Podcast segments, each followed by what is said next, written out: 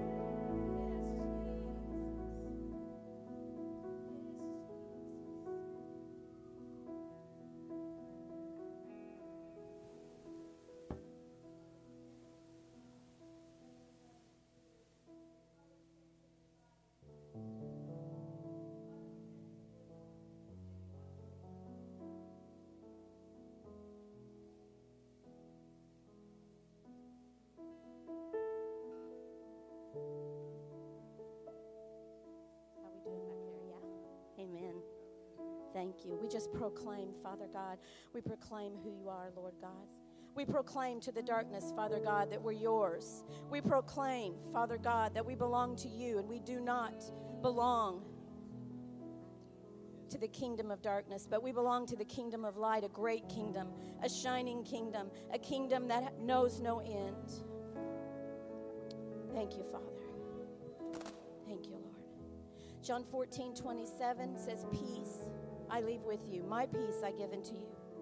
Not as the world gives, give I unto you. Let not your heart be troubled, nor let it be afraid. How, how many are catching that we keep hearing over and over, don't be afraid? Don't be afraid. Over and over, don't be afraid, don't be afraid, don't be afraid. God wants us to know we don't have to be afraid. Amen? We don't have to be afraid. And the enemy comes in many ways to steal our peace. Amen? There are storms within us sometimes, there are storms outside of us. Sometimes, that sounds really loud. Is that really loud? Sometimes the storm outside of us affect the storms inside of us. It doesn't matter what kind of storm we're in.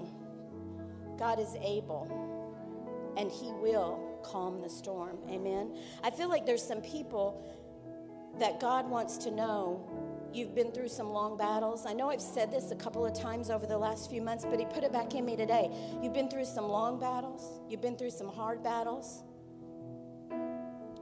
but don't give up hope. Keep holding on because God is going to bring you through. God is going to restore your peace. God is going to bring you through the battle that you've been fighting. Amen.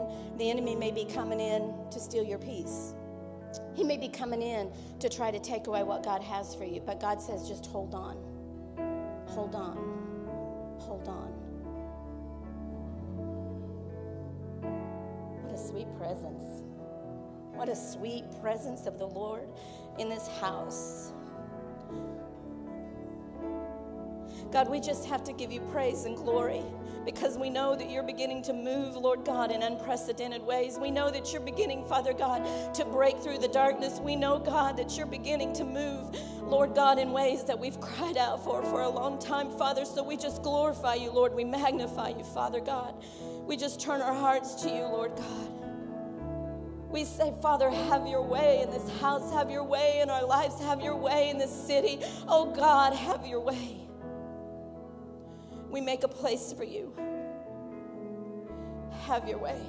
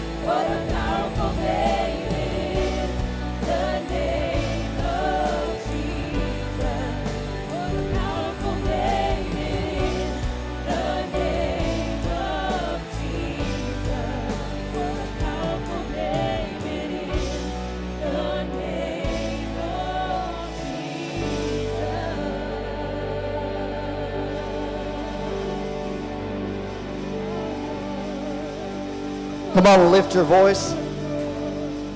Lift your voice in this place. Come on, lift your voice, clap your hands. Come on, let's give the Lord, the King of Kings, Jesus, King Jesus, let's give him praise and adoration today. Come on, you can do better than that. We thank you, Lord. Glory to your name. Glory to your name. Glory to your name. You have no rival. You have no rival, Lord. Come on, sing that. You have no rival. You have- Come on, sing it out. Come on now.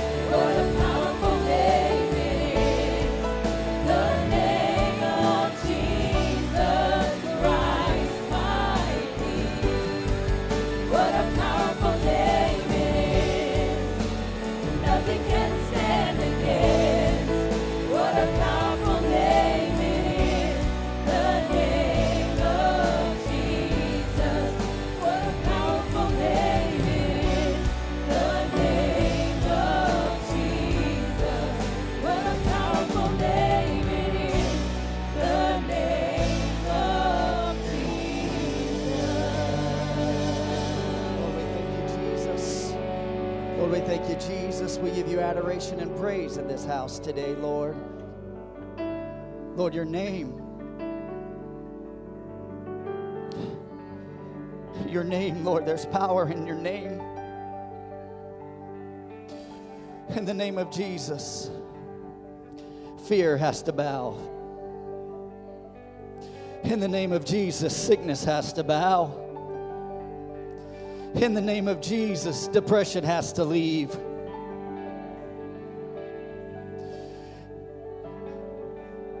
Lord, we seek your name. Lord, we seek you. Lord, we seek your face. Worthy are you, Lord. Worthy are you, Lord. Come on, can we just take a moment? Can you lift your hands, stretch them towards heaven? Can you just begin to just love on Jesus? He is all that you need, He is the more. He's come to give you life and life more abundantly. So He is the more today. So whatever you need, lift up your hands. Maybe you're watching from home today. Lift up your hands. Come on. We worship you, Jesus. We honor you, Lord. We praise your name.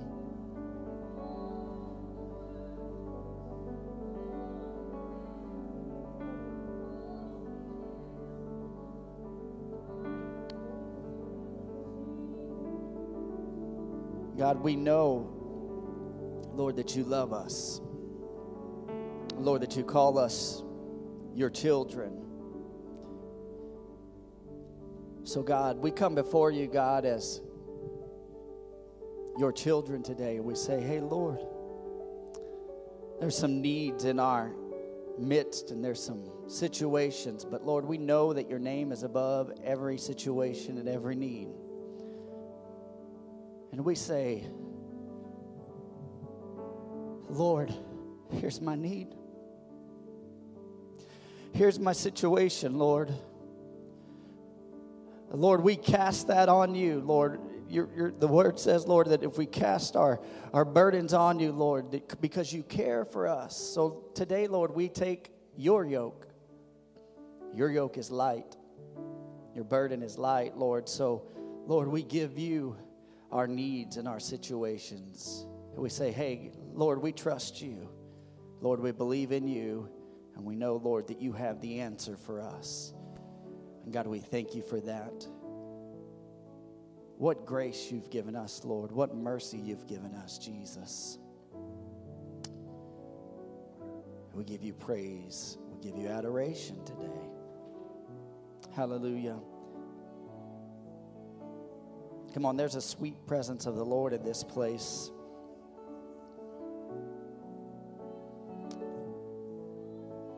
Soften our hearts today, Lord, with your presence today, Lord. Soften our hearts with your presence today.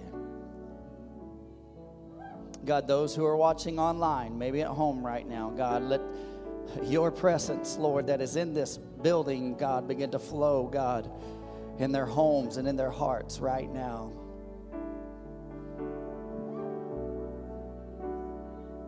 Hallelujah.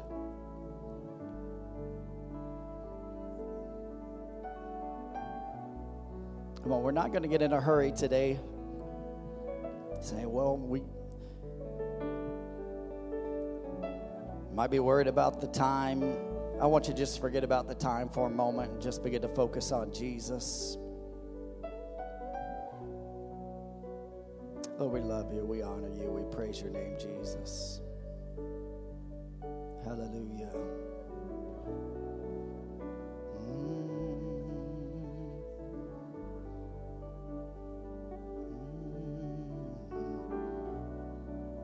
Hallelujah. Hallelujah, Lord.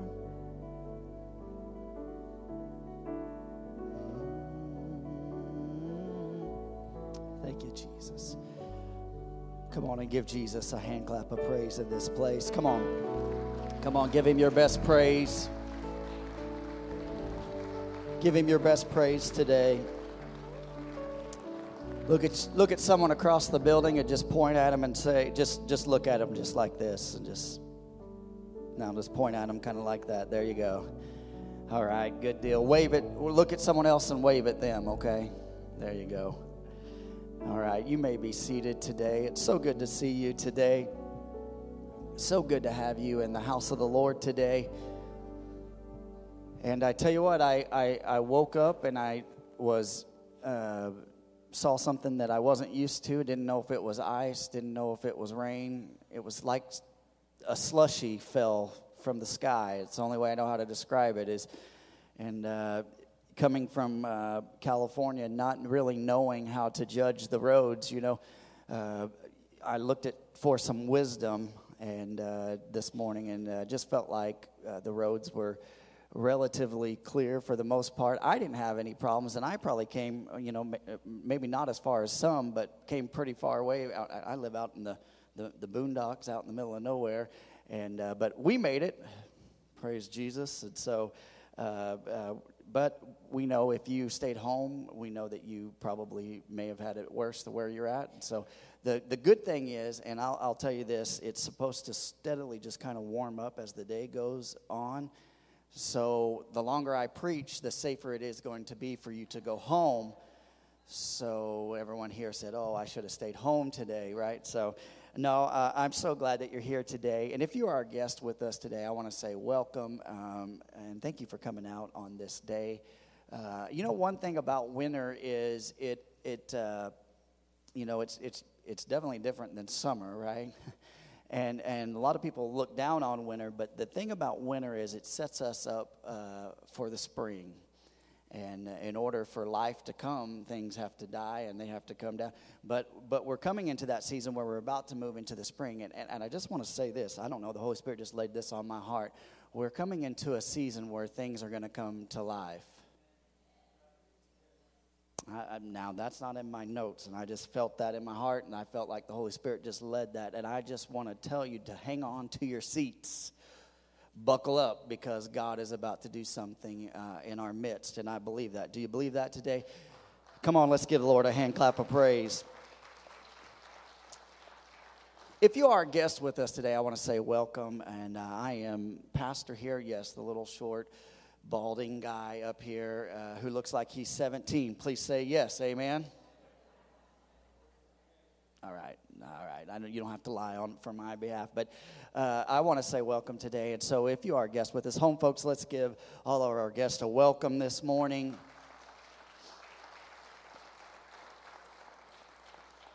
We're glad you made it out today, and uh, I tell you what, I just feel the presence of the Lord in the house today.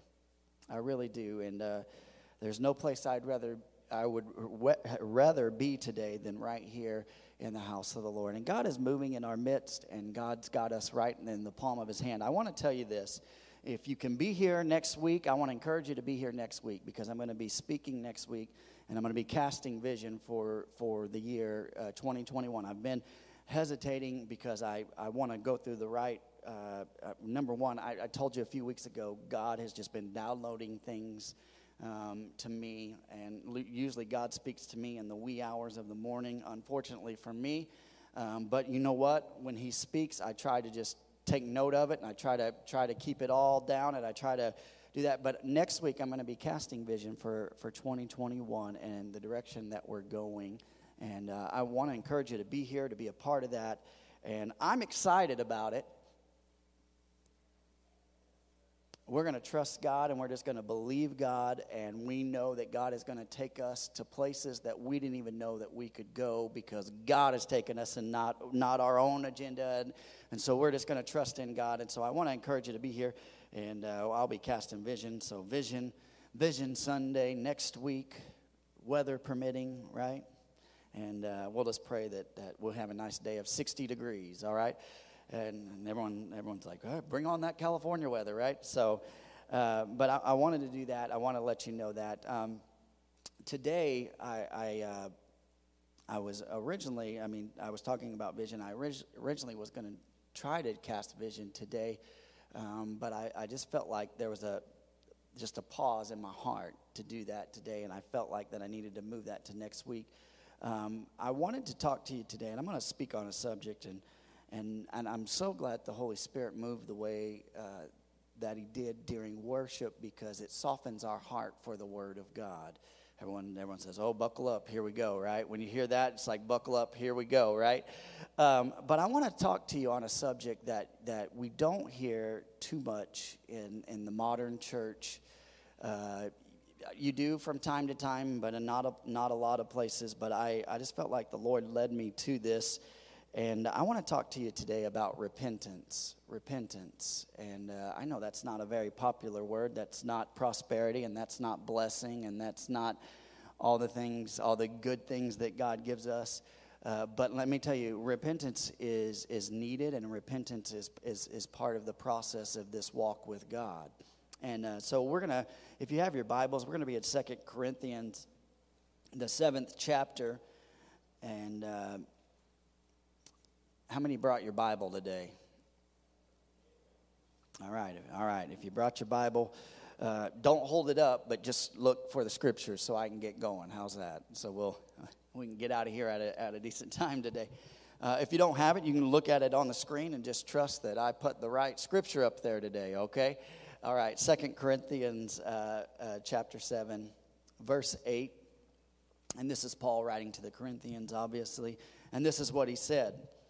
I am not sorry that I sent that severe letter to you, though I was sorry at first, for I know it was painful to you for a little while.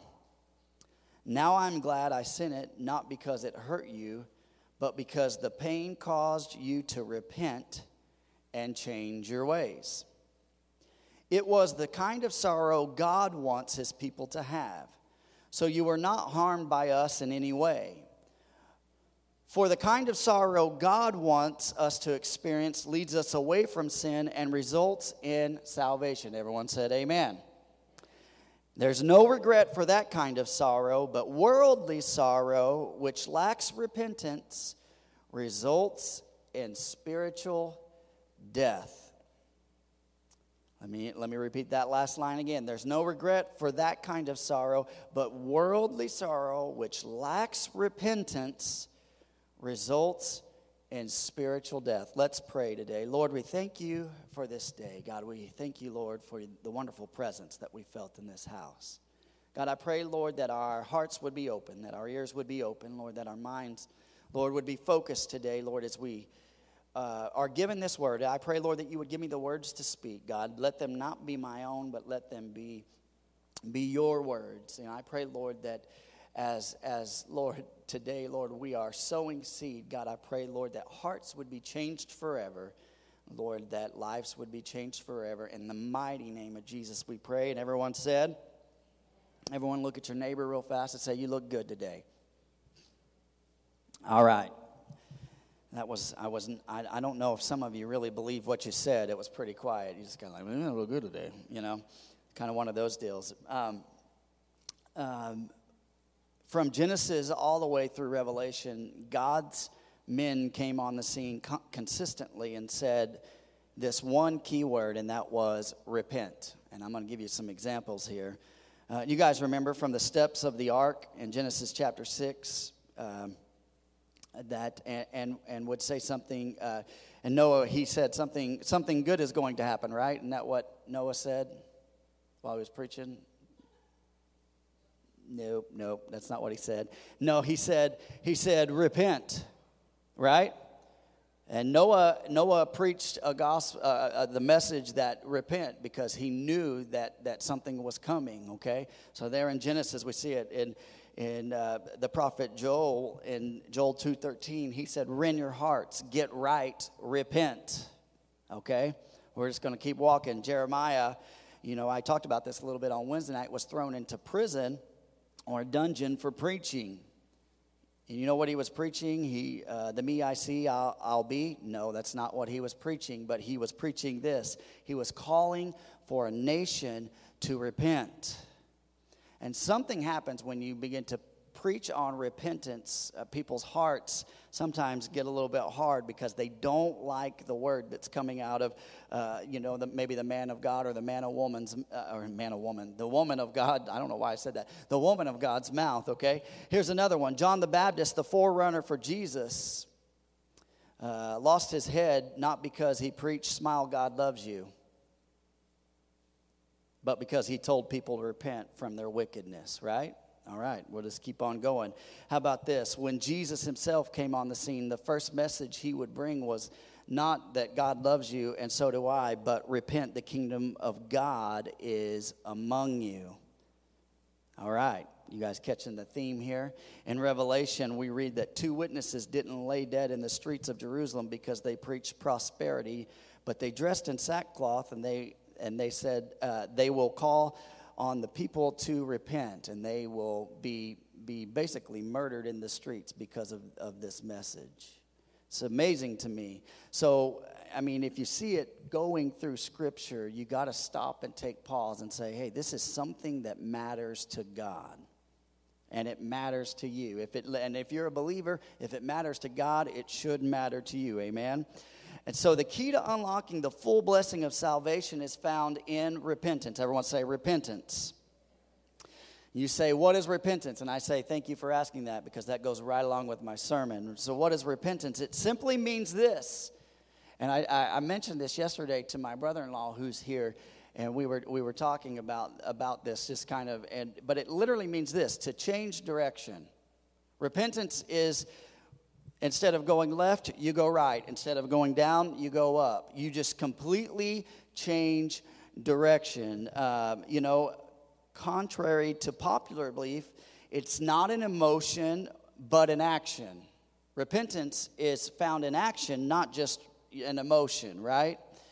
Uh, most people think it, it is to feel bad about what you've done, but simply means to change direction. It's, it's not enough to just feel bad about what you've done, but there's something about changing direction. We have this saying in our house that when someone says, I'm sorry, this is what we say.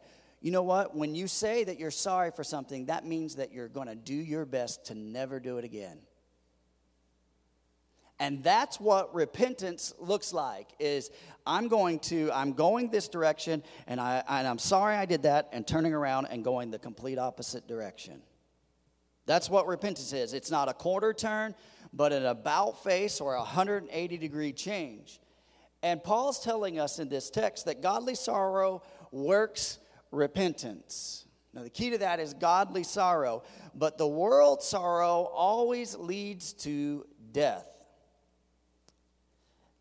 And, and I'll give you an example here. Uh, think about this. Think about all. Uh, think about how full our prisons are in, in, the, in the United States. And many people that are in prison, they feel sorrow for what they're what they've done. But what they really feel sorry sorry about is that they got caught doing what they're doing. It's not the fact that they are sorry that they did it. It's uh, it's because they got caught doing what they're doing. It's kind of like kind of like my kids when they do something wrong. It's maybe not that they're sorry that they did it, but they're sorry that they got caught. Has anyone ever been there? You ever been sorry that you got caught doing something? All right.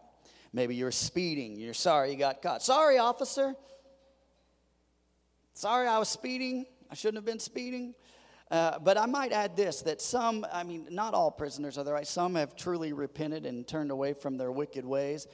And, and for those who have done that, we say praise, the, praise God for that.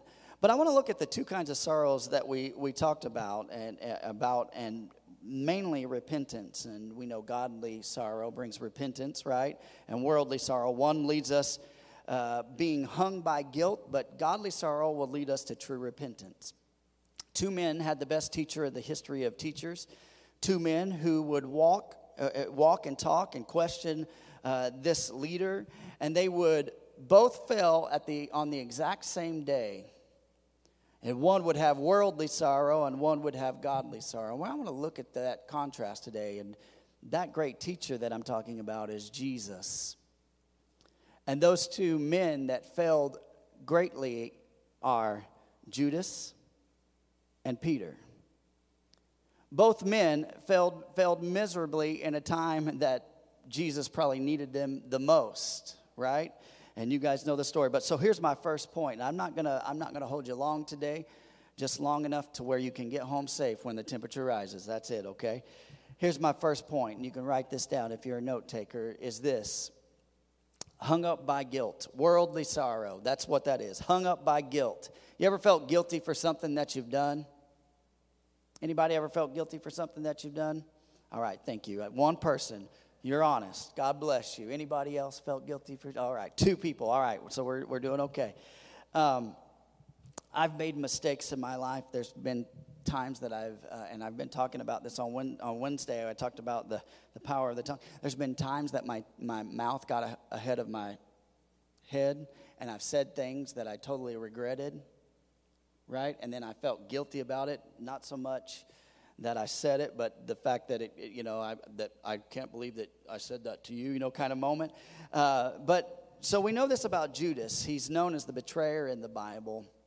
And it amazes me that this guy spent uh, the same amount of time with all the other disciples and was around the same Jesus, saw the same miracles, uh, but failed miserably, uh, you know, and uh, he would basically live up to that title of being a betrayer. And look at this for 30 pieces of silver, he would basically. Uh, lead lead the high priest and those to arrest Jesus and identify him with a kiss on a cheek. Now, 30 pieces of silver was not much back in that time. You know, it really, it really wasn't that much, much money. And scripture tells us that sorrow filled the, the heart of the man from uh, Kerioth, which is, which is Judas. Not godly sorrow that leads to repentance, but sorrow of the world that would lead to his death. I want to show you something here. If you have your Bibles, go to Matthew chapter 27, verse 3. And I don't know, you may have a uh, different translation, but I'm going to be reading this one out of the, the, the King James Version today. All right? And it, it, it simply says this Then Judas, which had betrayed him, when he saw that he was condemned, talking about Jesus, look at this, look at this phrasing, repented himself. Repented himself. Now, okay, I want you to take note there. Judas didn't repent to Jesus, but look who he repented to himself. It's interesting. I mean, when I, when I begin to break this down, I begin to look at this and I thought, that is, that is strangely, that is just strange that it's in that place. And perhaps regretting his actions of betraying Jesus with a kiss for just 30 pieces of silver, the, the man that he followed, the man that he believed, that he had given up probably, you know, close to three years of his life following Jesus, he gave him up that quick for for money. Now, the Bible also tells us in Proverbs that the love of money is the root of all evil. And you'll be surprised what people will do for money. Right? You guys with me today? Hanging in there. All right, let me know you're out there. he then took the silver this is interesting because once he got that, you could probably turn me down here in the in the monitors just a little bit. He then he then uh, took the silver and then he takes it back to the temple. Once he sees the regret and once he begins to feel remorse. Some of you have translations that probably says he had remorse, but when he begin to repent to himself, he took this silver and he goes into the temple and he goes and he, he tries to give it back to the high priest. And he says, Listen, I, I want to give you this 30 pieces of silver back because I made a mistake. How many times have we, have, do we try to undo the mistake that we've made? And that's what Judas is doing here. He goes back. And this is, this is the irony of this is that the high priest couldn't take that money back because that was considered blood money because Jesus' blood was on that money, okay? And the high priest knew that, and the high priest said, we, we don't want anything to do with you. They just basically shunned him and told him to leave.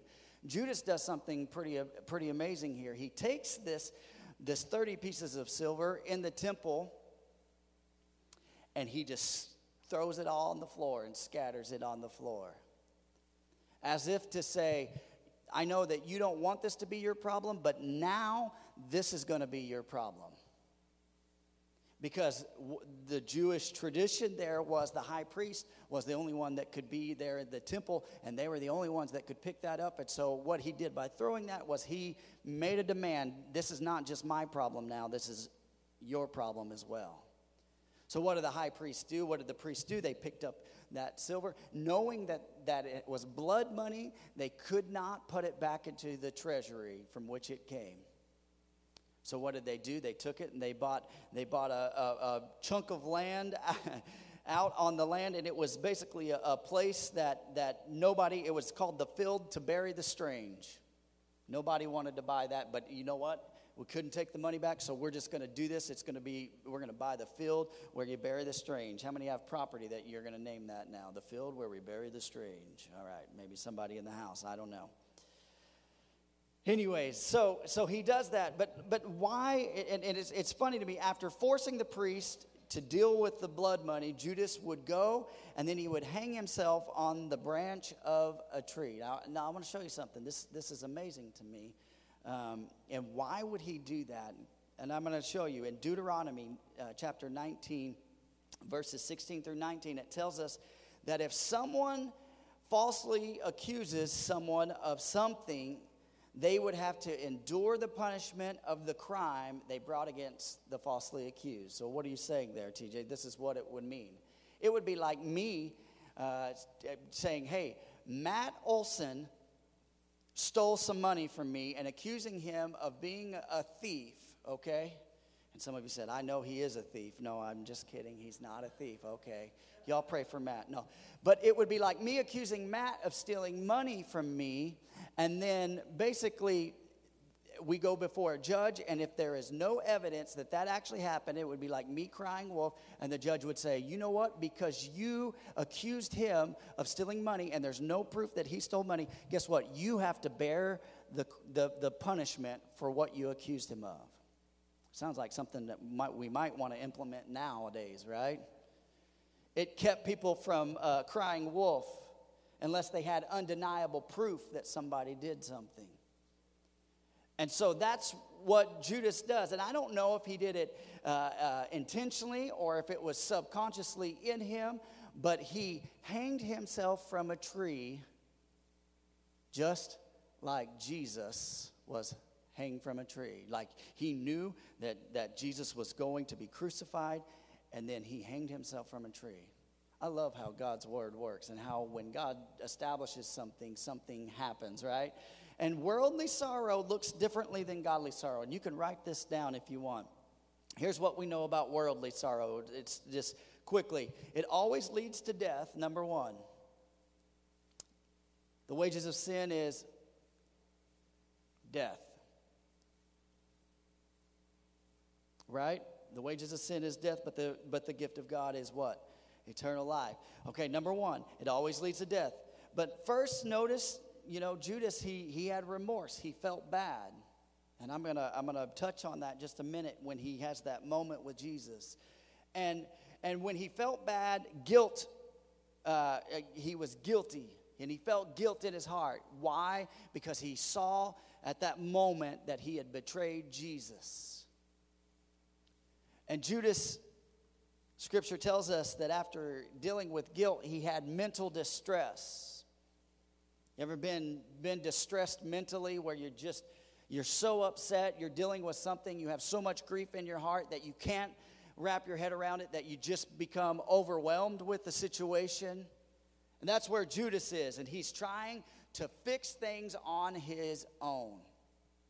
And Judas tried to cover up his mess by returning the money as if that was going to do anything, that that was going to fix anything. All he was trying to do was clear his conscience for what he had done. And he ultimately would basically punish himself.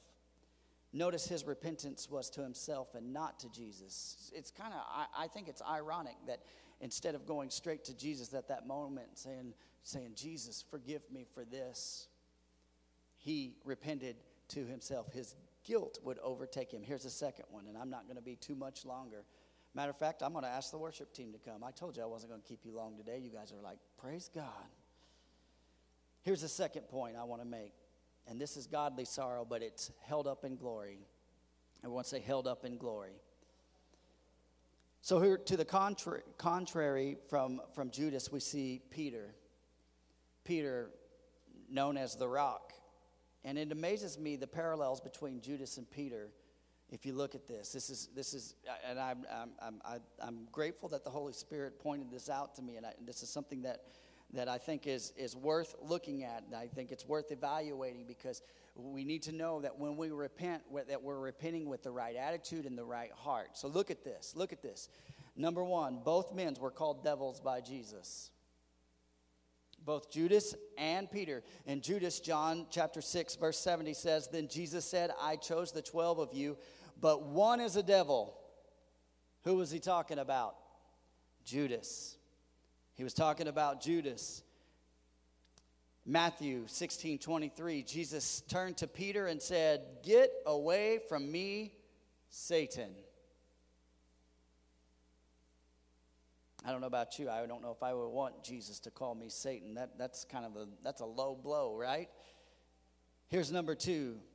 Jesus warned both they would fail. He warned them both. He gave them both knowledge of this. Matthew 26, 23 tells us, he's talking about Judas. He replied, One of you who has just eaten from this bowl with me will betray me. You know what that means? Even if Judas didn't think that he was one, that he's one of the 12, that it could have possibly been him.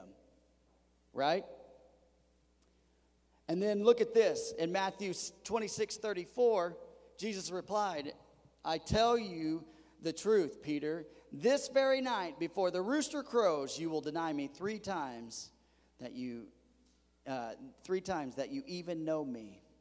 Think about that. So, so Jesus would foretell both men, hey, you're going to fail. He would let them know that they're going to fail. Can you believe that? I mean, if you were told that you were going to fail, do you think that maybe in your mind that you would fix something in your heart and say, hey, you know what? I can change this. I can move this.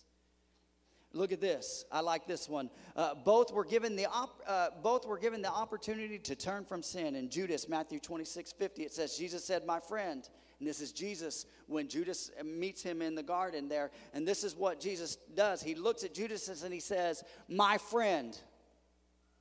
The guy that's betraying him, Jesus looks at him and he says, My friend. He calls him his friend. Jesus said that. Go ahead and do what you have come for. Then the others grabbed Jesus and arrested him. So Jesus gave him a moment. At that moment, he called him friend. And Judas could have easily have turned and, and changed his mind at that moment, but he did not. Luke chapter 22, verse 61 says this At that moment, the Lord turned and looked at Peter. Peter. Suddenly, the Lord's words flashed through Peter's mind Before the rooster crows tomorrow morning, you will deny three times that you even know me. Can you imagine? I, I don't know, maybe you are like me. Uh, you know, when my wife tells me something and then that reality happens and then it begins to flash through my mind. I remember Tristan told me not to do that or Tristan told me to do something. Anybody with me?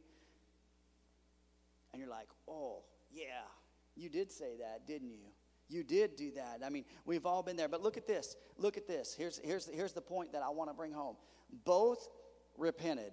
Look at this. Look at this. Matthew 27, 3 says, Then Judas, which had betrayed him, when he, and we read this earlier, when he saw that he was condemned, repented himself. Now look at this one. Matthew 26, 75. Suddenly, Jesus' words flashed through Peter's mind Before the rooster crows, you will deny three times that you even know me. And look at this. Look at the last portion. And Matthew says it different than Luke right here. He says, And he went away weeping bitterly. Can you imagine Peter? Jesus had said that he would deny deny him and there he is on trial and the rooster crows the third time and or, or uh, crows and, and after peter denied him three times and there in that moment jesus looks at peter and peter is like oh man i can't believe i just did that do you ever have those moments where you just go man god i, I can't believe i just did that I can't believe I just made that mistake. Lord, you even warned me about it, and I did that. I was the one who cut the guard's ear off because I wasn't going to let them arrest you. And I said I would die for you, but here I am in this midst, in the midst of turmoil and in the midst of this situation. I was one of the first ones to deny you. Matter of fact, as Jesus would get closer to the cross, less and less disciples would be there. And you know the story that only only one disciple was at the foot of the cross. So Peter would deny him three times, and one man, here's what we know, and, and Judas would betray Jesus. One man goes to the bottom of a heap in history of humanity. Matthew 26, 24 says this, says, better, and talking about Judas, it says, better for him that he hadn't even been born. That's strong words. Strong words about, about Judas. While the other, Peter, is elected with admiration and spiritual leadership. But what is the difference? It's simply this Judas' repentance was worldly, while Peter's was godly. And I'm going to show you how here in just a minute. Simply this Judas said, Look at the mess that I'm in, and look at the mess that I've made. But Peter, on the other hand, repented and changed his direction. I told you repentance is changing direction. It's changing direction. But not at first. This is what Peter did. After he denied Jesus, do you know what happened to him? Do you know what he decided to do in his grief as he cried and he went away bitterly? Do you know what what Peter on uh, that we know this that on resurrection Sunday there was new hope infused in Peter, but although Jesus had risen due to Peter's failure, he felt he could never again be used in ministry. Can you imagine letting, feeling like you let your mentor, your main mentor in your life down? Can you imagine what that would feel like? And so there he is in those moments. And and and can I tell you this? If you failed in here, maybe you are in a ministry or maybe in your life you failed and you've made a mistake. Can I tell you the biggest lie that you could ever believe from the enemy is that God can't use you? The biggest lie that you could ever believe from the enemy is if you failed and if you've made a mistake, is to say, God can't use me anymore because I'm not worthy. And Peter, here in this moment, this is where he is at. He, he feels like, man, there's hope that Jesus resurrected, but you know what? I feel like I'm not worthy because I failed him not once, not twice, three times, and I messed up. And can I tell you this? It's the condition of your heart that matters. Now, look at this. In John chapter 21, and you guys can play, feeling like a failure, we see Peter going back. This is what Peter does. And this is what my tendency is, and this is what your tendency is. When we fail, when we mess up, when we sin, my tendency is to go back to what I know so, Peter, what does he do after he's failed, he's messed up? He says, You know what? I guess I'm not going to be, uh, you know, one of, one of Jesus' disciples at this point. I guess the best thing I can do is go back to fishing because I know how to fish. I'm going to go back to fishing. That's what I'm going to do. Uh, I'll just I'll just live a quiet life from this point on. And and and, and I want to just add this. In this moment, when I was thinking about this story, in John chapter, chapter 6, he actually goes back and he's fishing. Number one, do you remember when Jesus called Peter out and he told him to come follow him? And it would appear at that moment that when he left, that he left everything and just abandoned his boats, right? But for some reason, Peter had a plan B. And that plan B should have never existed. Because Jesus, when you follow Jesus, you got to follow him wholeheartedly. There's never a plan B with Jesus. It's follow him or nothing. It's a change of direction or it's nothing.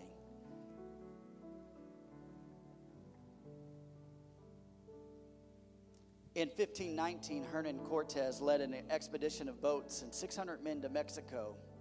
And the legend says that he burned the boats to show the men once they once they got there, he burned the boats to show the men that there is no return. And our job now is to conquer Mexico.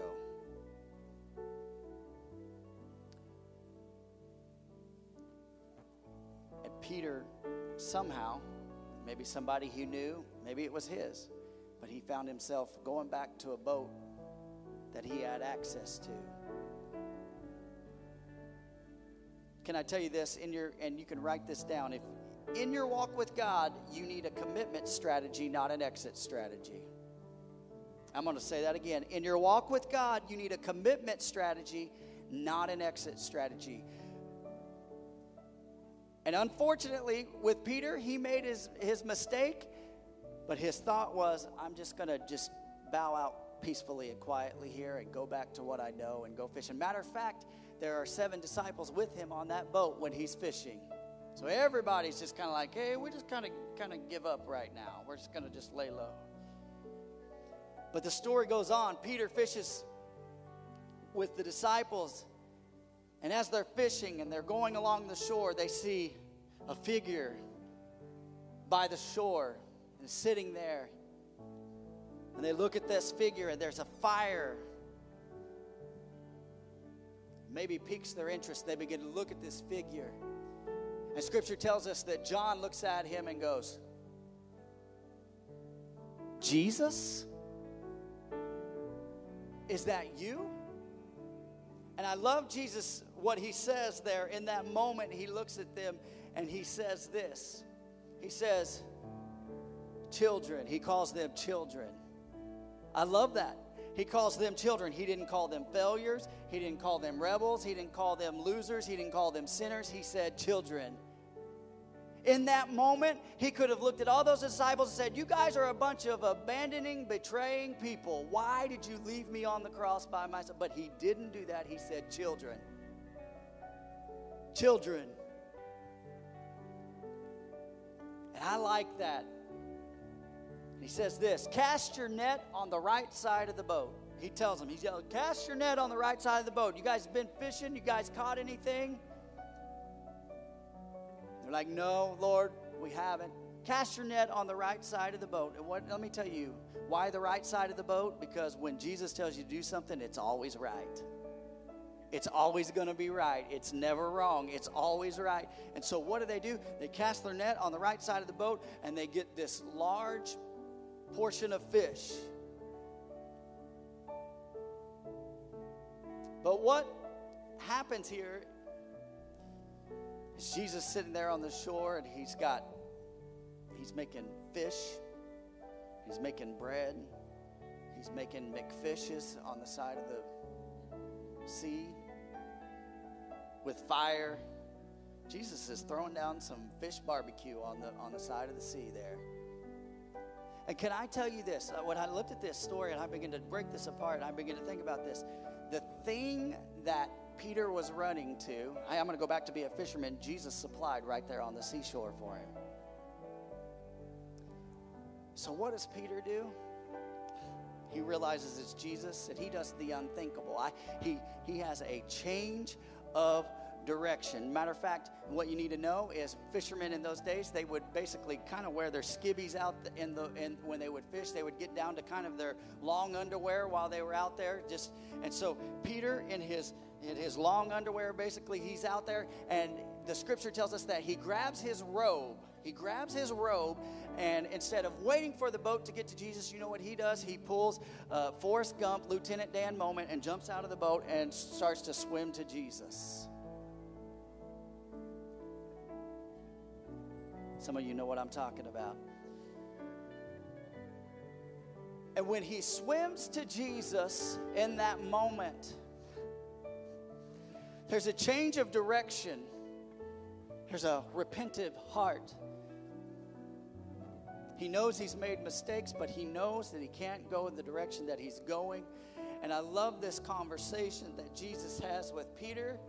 And he says it like this He says, Peter, he says, Do you love me? And he says, Yes, Lord, I love you. He says, Then feed my lambs. And he says, says it again. He asks him again. He says, Do you love me? And he says, Yes, Lord, I love you. And he says, Tend to my sheep. And he says, Third time, Peter, do you love me? And he says, Yes, Lord, you know all. You know that I love you. And he says, Then feed my sheep. I'm so glad that God knows what he's doing. Peter denied Jesus three times, but then he just told Jesus that he loved him three times. And the grace of God covers all sin. Godly repentance is always leads to a change. Listen, listen, listen. When he made the decision, hey, I, have failed, I've messed up, I'm going to step away, I'm going to go back to what I know, I'm going to be a fisherman, Jesus quickly calls him and says, No, I've not called you to be a fisherman, I've called you to be a shepherd. I've not called you to, to sit in guilt and pain, but I, godly sorrow changes you. It leads you to repentance, and I love that. And you should love that today. Godly sorrow works repentance. It's a change from left to right, from down to up, from guilt to innocence from death to life. Romans 6:23 and I said this earlier for the wages of sin is death but the free gift of God is eternal life through Christ Jesus our Lord. When you make a 180 or you turn towards Jesus, you go from death to life. You go from guilt to innocence. You go from mourning to dancing. It's a 180. Romans 2 verses 2 through 4 tells us that the Lord's kindness leads us to repentance. It's, it's only because of his kindness that he leads us to repentance. Acts chapter 3, verse 19 says this Now repent of your sins and turn to God so that your sins may be wiped away. I want you to look at the verbiage here. Now repent of your sins and what? Turn. Turn. Turn. It's an action. It's not an emotion. It's not guilt that, that, that drives you. It's the action of, hey, God, I, I'm truly sorry, so I'm not going to do that anymore, Lord. I'm not going to hurt you. I'm not going to fail you. And just like Peter, just like Peter, you know, you might be in that moment of your life where you're like, hey, I feel like giving up. I feel like throwing up my hands. I feel like a failure. I feel like I've messed up. Can I tell you, godly repentance is waiting there? Jesus is waiting there. He knows where you're at, He knows your need, and He's sitting there saying, Come out of the boat. Come on. Bow your heads with me all across this building. God, I thank you for your word today. Lord, as we move forward in 2021, Lord,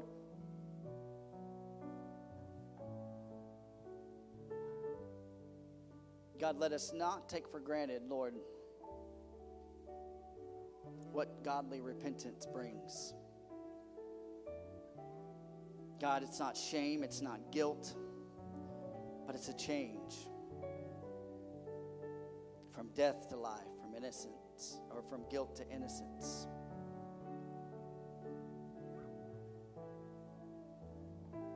From weakness to strength.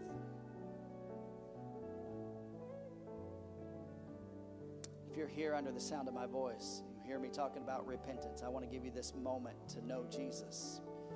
It's not a better moment to know Him. Today's the day. Today's the day of salvation. The Holy Spirit's drawing you. And I believe on this slushy day that you came to church that God is saying, hey, come out of the boat. Maybe you're here, maybe you've had a failure and you've messed up, and you say, Hey, I need to ask Jesus into my heart. I want to know this Jesus. I want to know about this life, this life uh, more abundantly.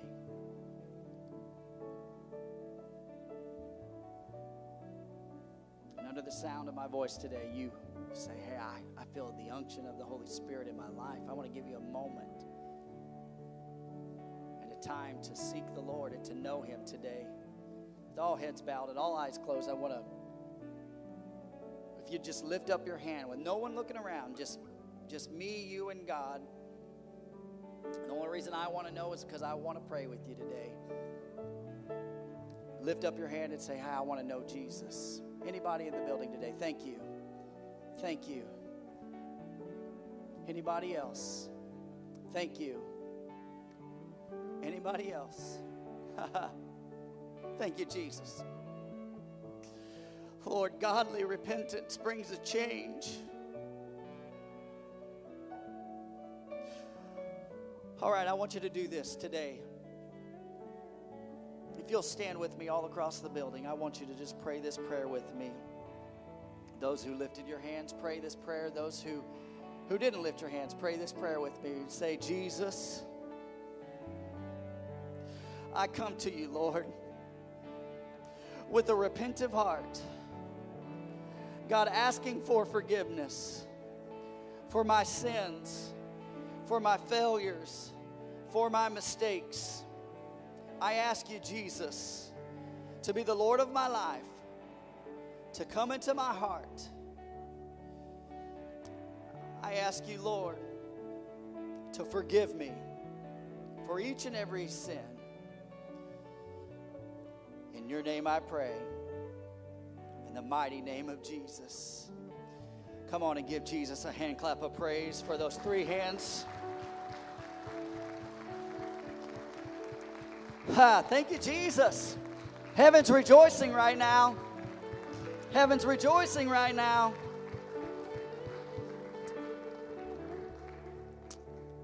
Real fast. It's, if you're, if you just stay in this attitude right here at this moment, listen.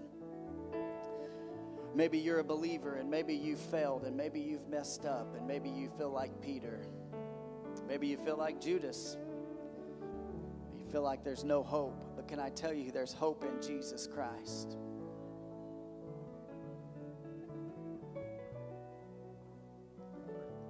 Can I tell you, the Holy Spirit can help you make that change? You're not going to be able to do it on your own. You're going to have to ask the Holy Spirit to help you to make that change. Some of that may be you may be dealing with addiction. Some of you are going to have to turn from some things. Some of you are going to have to cancel some subscriptions. Some of you may have to get rid of your phone. Some of you may have to have some accountability on your drive home from work.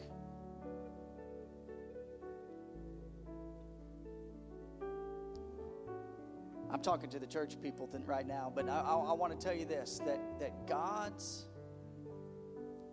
kindness leads to repentance. And, and, and, and it's easy. Listen, if you've been saved for any length of time, it's easy to forget what God did for you.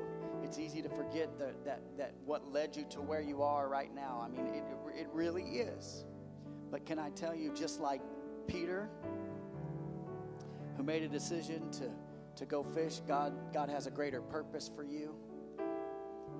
And there can be a change in direction. Some of you have laid dormant ministries that God's put in your heart. And I'm saying, hey, you need to have a change of heart because God's going to bring those things back to life. And He's sitting on the shore saying, come on.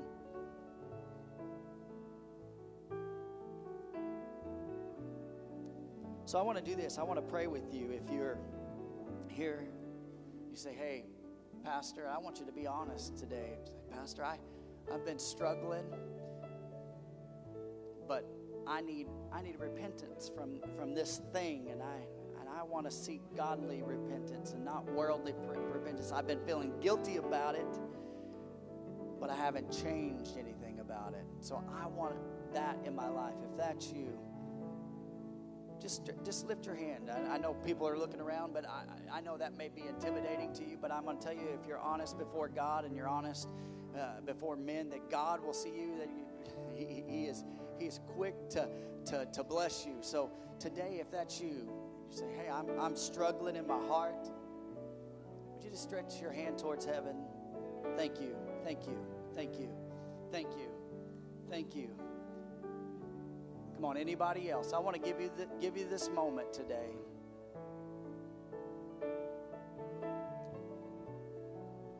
Let's pray.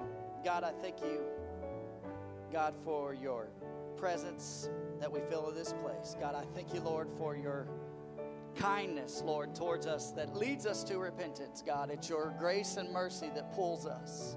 God, when we make mistakes, when we've when we think that we've ruined everything. God, you are a God who can fix the broken. You are a God who makes things right. So, God, I pray for those who are struggling right now, Lord, who maybe with addiction. God, I pray, Lord, that there's a change in their heart. I, I pray, Lord, that there's a break in addiction right now in the name of Jesus. God, I pray for those, Lord, who may, may be dealing with doubt. God, I pray, Lord, that there's a change in their heart, God, that there's a 180, God, that they go from doubt to belief, that they go from doubt to faith in the mighty name of Jesus. God, I pray, Lord, for each and every person, Lord, who maybe th- there, there's a weakness, God, within them and they feel like they failed you, God. You are a God who brings joy. You are a God who brings peace. God, I pray, Lord, that you would bring back the joy of their salvation right now, Lord. In the mighty name of Jesus, we pray. Lord, we give you glory. Lord, we give you honor. Come on and lift him up and give him some praise in the house today. Come on, let's sing this song.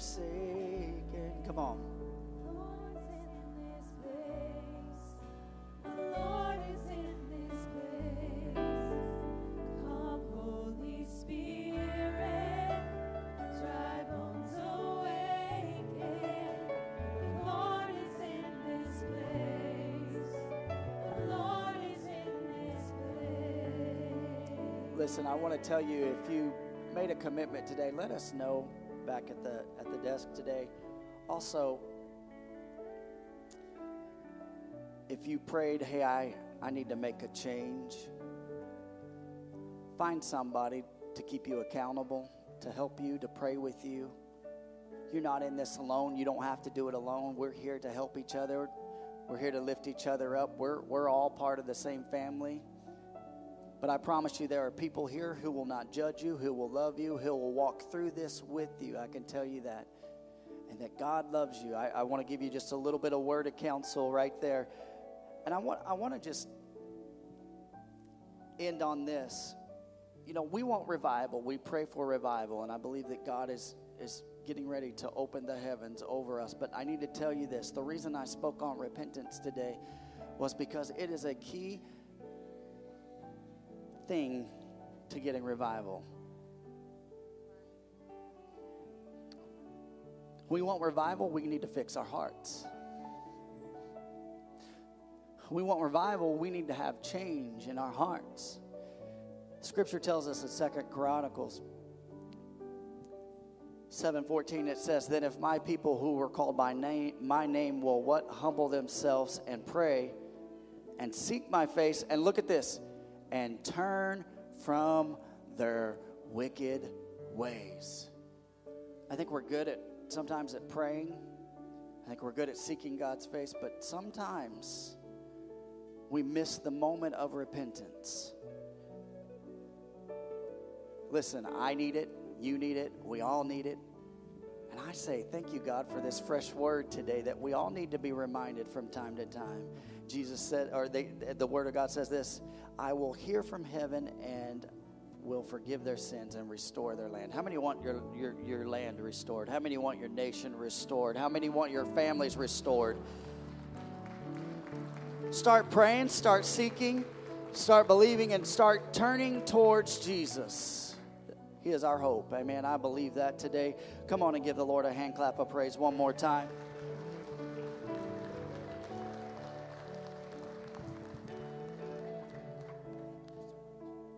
Amen. God is good. It's always a blessing when you get to be in the house when hearts are turned from guilt to innocence. And praise God for that. If you're a guest, like Pastor TJ said, we welcome you. We thank you so much for being here. There is a card in the seats that say, I'm new. If you fill that out and take it to our welcome center, we have a gift that we want to give just for you. It's our way of connecting and getting to know you so we can just reach out and know how we can disciple you.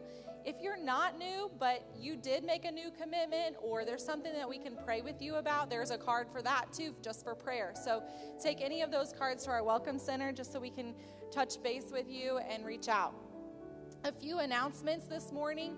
Um, first of all, tithes and giving. There are buckets right outside the doors that you can drop your tithes and your offerings into, but also all of the ways online, on their apps and the portals. Make sure you are still blessing the Lord that way. Royal Rangers, we have another. Um, a workshop to work on your derby cars. The derby car theme is Olympics, and there is going to be another workshop on January 31st from 1 to 4 o'clock. You'll need to sign up, and the kits to make your derby car are $4 if you'd like to participate in that. And any anyone who wants to participate in the race, you can